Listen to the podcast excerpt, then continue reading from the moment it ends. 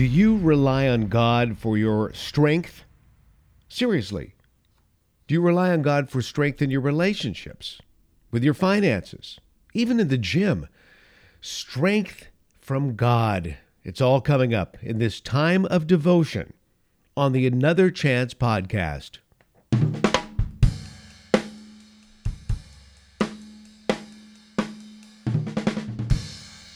Hi, everybody. Thanks for joining me, Brian Sussman, on this, the Another Chance podcast. It's a daily devotion. And I'm asking this question Do you rely on God for your strength? And I'm serious about this. In, in every facet of your life, are you relying on God?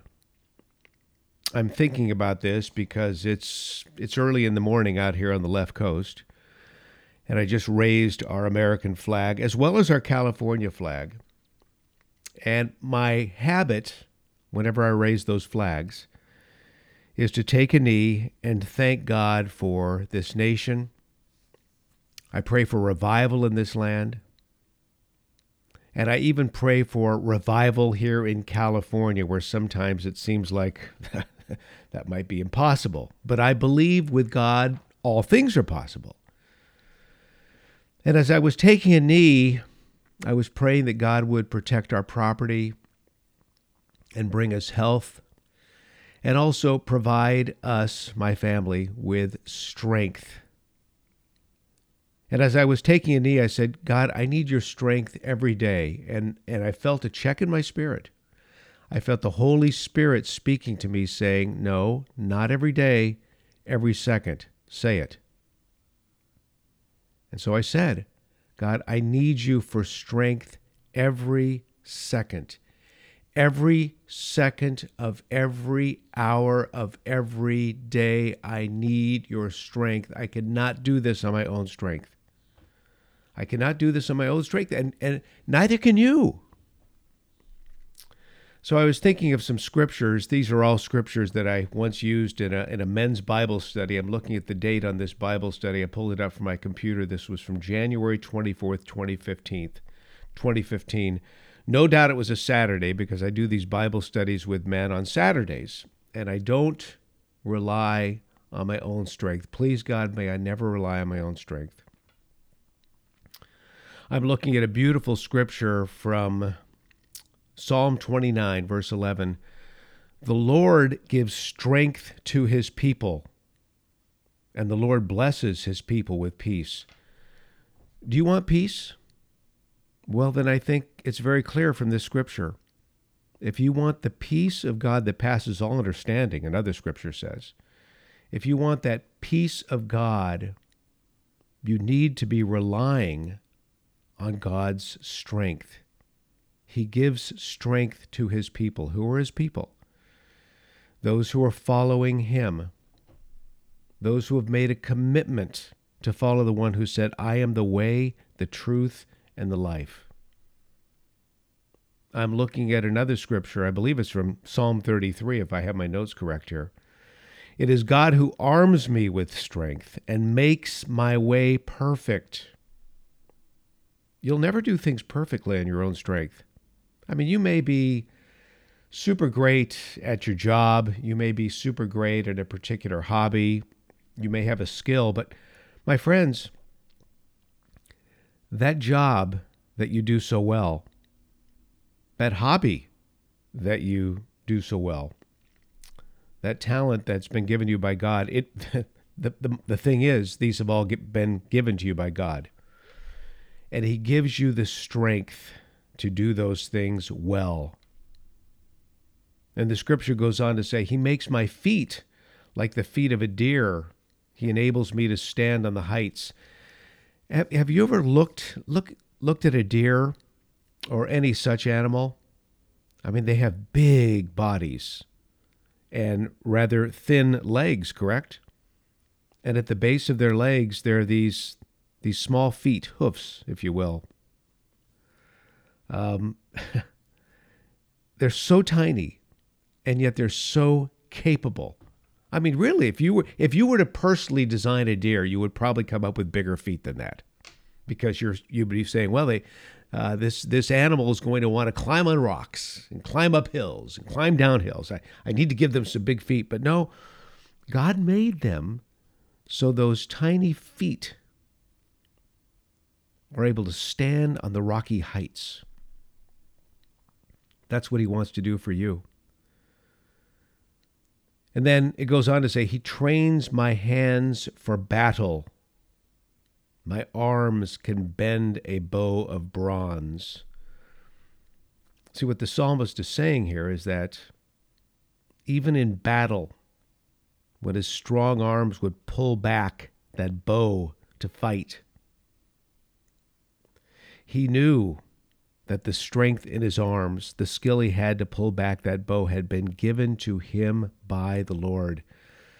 We need to always give him glory. We need to always give him credit. Friends, we can't take credit for anything in our lives. Please don't even go there for a moment, ever. It's he who gives us the skill, it's he who gives us the strength. Here's another wonderful scripture Psalm 118. The Lord is my strength and my song. He has become my salvation. Oh, I was praying this last night. God, thank you for saving me. Do you ever do that? Do you ever just stop and say, Thank you for saving me? Do you ever, as another scripture says, recount the blessings of the Lord? I think it's so important. And I, I regularly will stop, as I did last night. I just had a moment to myself and I said, Lord, thank you for saving me. God, I'm so grateful for salvation. I don't know why. Why you enlightened me, but you did. I thank you for salvation, God. And and as I go down that road of thanking him for salvation, I thank him for forgiving me. Oh my gosh, all the stupid things I've done since I had that moment of enlightenment. And he forgives me just as he forgives you. And you know what? He doesn't, rec- I recount my blessings, he doesn't recount my sin. And I don't need to go down that road of recounting all the dumb things I've done after having been enlightened to the knowledge of Jesus as Lord and receiving my salvation. I don't have to go down that road of looking at all that mess that I've made over the years because He doesn't look at that mess that I've made. He doesn't look at your messes. Once you have come into his kingdom, and once you make that mess and you repent of your sins, it's over, it's done. Another wonderful scripture from the book of Psalms, Psalm 18:2. The Lord is my rock and my fortress and my deliverer, my God, my strength, in whom I will trust, my shield and the horn of my salvation, my stronghold. Is he your rock? Of course he is. He saved you. Are you allowing him to be your rock? That's that's the question. Are you allowing him to be your rock and your fortress and your deliverer? Oh my God, my strength in whom I will trust. I want you to be there with me my God, my strength, in whom I will trust. You know, there may be something going on in your life right now where you're thinking, well, why isn't he taking care of this in my life? Maybe it's health. I, I don't have the answer for that question. But if you trust in him, I know that during that illness, he's going to give you peace. Oh, I've got my I've got my I've got my handful of maladies. And I, I believe that sometimes he allows these things to occur in our lives because it's a teaching moment, it's a teaching time. He just wants us to rely on him more. He wants us to trust in him more.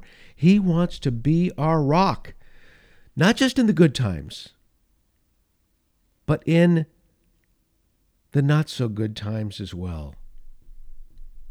Oh, here's a wonderful scripture from 2 Corinthians 12 9.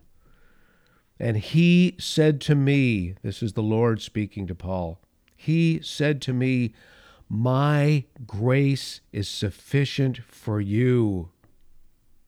My strength is made perfect in your weakness. I think that addresses what we were just talking about. Sometimes when when we have an illness, sometimes when we have a rough patch in our lives, he's saying, "Son, daughter, my grace is sufficient. Quit worrying about it. My grace is sufficient. Don't fret. My grace is sufficient. Don't spin all night long thinking about these things over and over and over. My grace is sufficient. Friends, this is a promise. This is a promise as sure as the sun will rise tomorrow and set tonight. It's a promise. My grace is sufficient for you. My strength is made perfect in weakness. I've got another one for you, again from the Jewish scriptures, aka the Old Testament. Book of Nehemiah. When is the last time we've read the book of Nehemiah? Chapter 8, verse 10. The joy of the Lord is your strength. At the end of the day, that's your strength. You know, all of us someday will come to an end. All of us someday are going to perish. And even then, as we're breathing our last, it is He who gives us the strength to take that last breath and then graciously bring us into his eternal kingdom. Friends, I want you to rely on God for your strength, seriously, on the job, in all relationships, with your finances, even, even if you're a workout person. Thank Him for the strength He has given you for that workout ability. I want to close with just a few words from Charles Spurgeon, the great evangelist and and preacher. This is December 31st, last day of the year, 1871. It's a sermon entitled The Joy of the Lord, the Strength of His People. And I'll just give you a couple little snippets.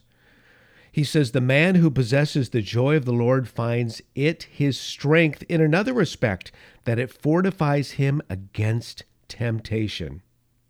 What is there that he can be tempted with? He has more already than the world can offer him as a reward for treachery. He's already rich. Who will ensnare him with the wages of unrighteousness? Friends, even in the face of temptation, you have been made strong by the blood of the Lamb. God bless you, my friends. I hope that this devotional has been beneficial. My goal in this Another Chance podcast series is to encourage and equip you to become the woman, the man who God wants you to be. Again, thanks for joining me, Brian Sussman. More on me at briansussman.com. God bless you, and God have mercy on the United States of America. Thank you.